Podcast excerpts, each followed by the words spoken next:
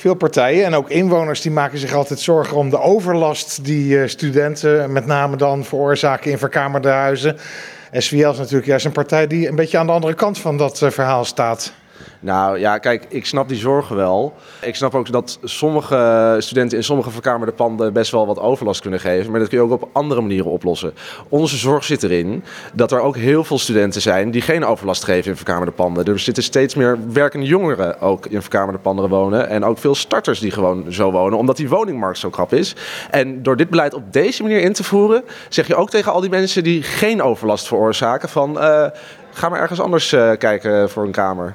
En wat bedoel je dan precies met dit beleid op die manier invoeren? Want de wethouder zegt ook, ja, we gaan bijna 800 panden legaliseren. Ja, dat klopt. Maar er moeten dus 50 panden dicht op een juridische grond waar wij ons echt niet in kunnen vinden.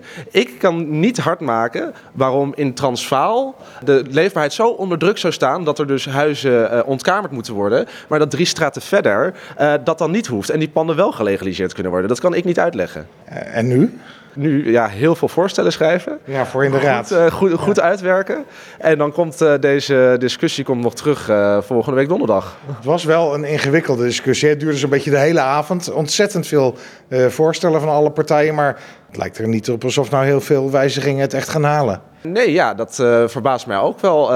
ja, kijk, als het voor ons op de voorstellen aankomt, proefde ik ook weinig steun. Dat vind ik heel jammer. Met name de 50 panden. Ja, we hebben als raad ook een controlerende taak als commissie. Om gewoon kritisch te vragen van, goh, meneer de wethouder, waarom doet u dit nou? Uh, is dat wel goed onderbouwd? En ja, ik, ik zie daar toch wel gaten in zitten.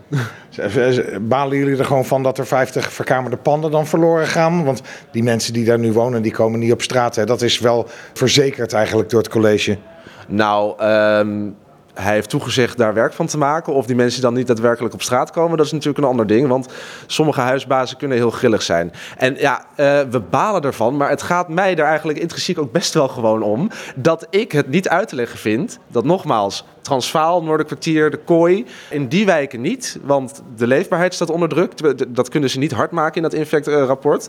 En drie straten verder, verkamerde panden uh, die net buiten die wijk liggen, mogen dan wel gelegaliseerd worden. Ja, ik snap dat niet. Ik vind dat niet uit te leggen.